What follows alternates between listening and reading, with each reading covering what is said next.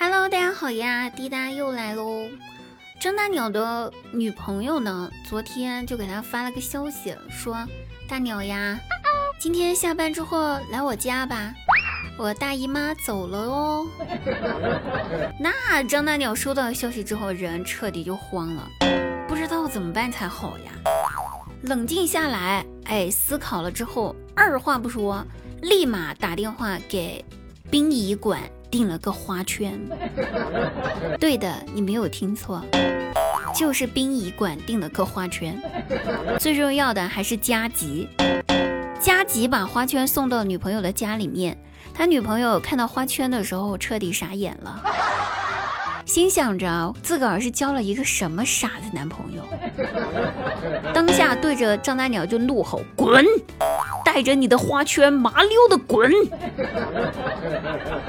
那张大鸟可委屈了呀，打电话问我说：“滴答呀，你说是不是我花圈买小了呀？”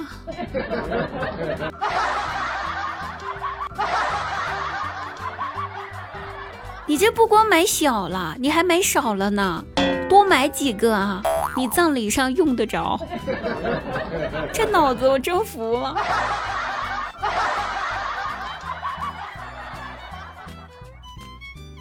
前几天呢，给我大外甥买了个小乌龟，啊，不知道为啥把这乌龟没养成，死了，咱也不会养乌龟呀。大外甥就看着那乌龟的尸体，磕得可伤心了。哎呀，那小那小脸儿啊，哎呦我的妈呀，哭的呀，心疼死了。但孩子第一次面对生命的离去，我们也不知道怎么安慰他比较好呀，就不知道怎么说才会让他受到的伤害少一点。所以呢，就想说让他自己哭吧，自己哭自己消化啊。但是我奶奶吧，她见孩子哭得伤心啊，忍就。不忍心看这孩子哭得稀里哗啦的，所以就上前就去安慰他，就说就说孩子啊，这小乌龟它离开了世界，是因为小乌龟它很善良，上天呢会提前带走这个世界上善良的灵魂，挂在天上变成星星哟。别哭了啊，小乌龟！善良的人在天上看到了你哭，他也会哭的哦。那我大外甥听了这话，哎，真有效，他立马就不哭了。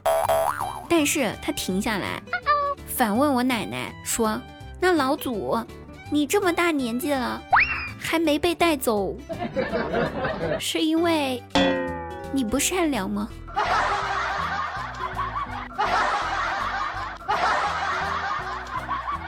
这一问，把我奶奶给问懵了，童言无忌呀！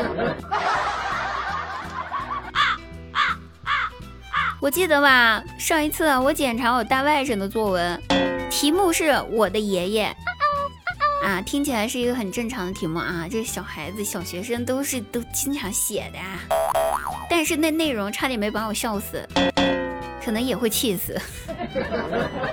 作文里面，他详细的描述了自己的爷爷有多么多么多多多么的好啊，还举了个例子，说有一天家里面着火了，爷爷为了让家里面的东西不受到大火灼烧，减少家里面的经济损失，左手提起洗衣机，右手抱着冰箱，一下子冲出了家门。我寻思着，这可不是普通的爷爷呀，这爷爷可是金刚啊，必须是金刚爷爷。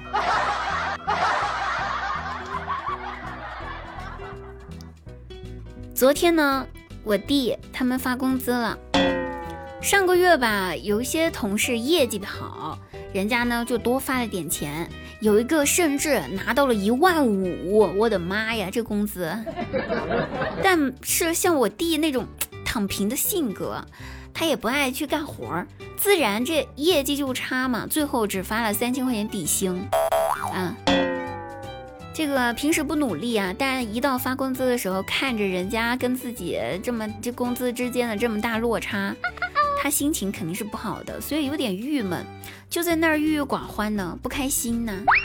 然后就在这个时候，领了一万五的那个同事哎，看到了他，就走过来就安慰他，就说就说别灰心呐，兄弟，你看吧啊，虽然我拿了一万五，但我这全部都要上交给我老婆呀，不像你一样没有老婆。不用上交，三千块钱，那你可就你一个人花呀，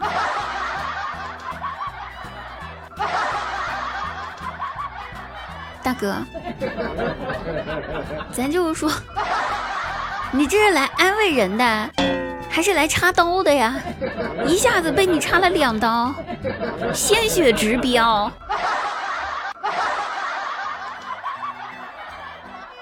好了，各位朋友，谢谢你们又收听了我们一期的节目。那喜欢滴答的朋友可以抖音搜索幺二五三零七四九三幺二五三零七四九三幺二五三零七四九三就可以看到我的照片了。那我们本期节目就到此结束了，我们下期再会，拜拜。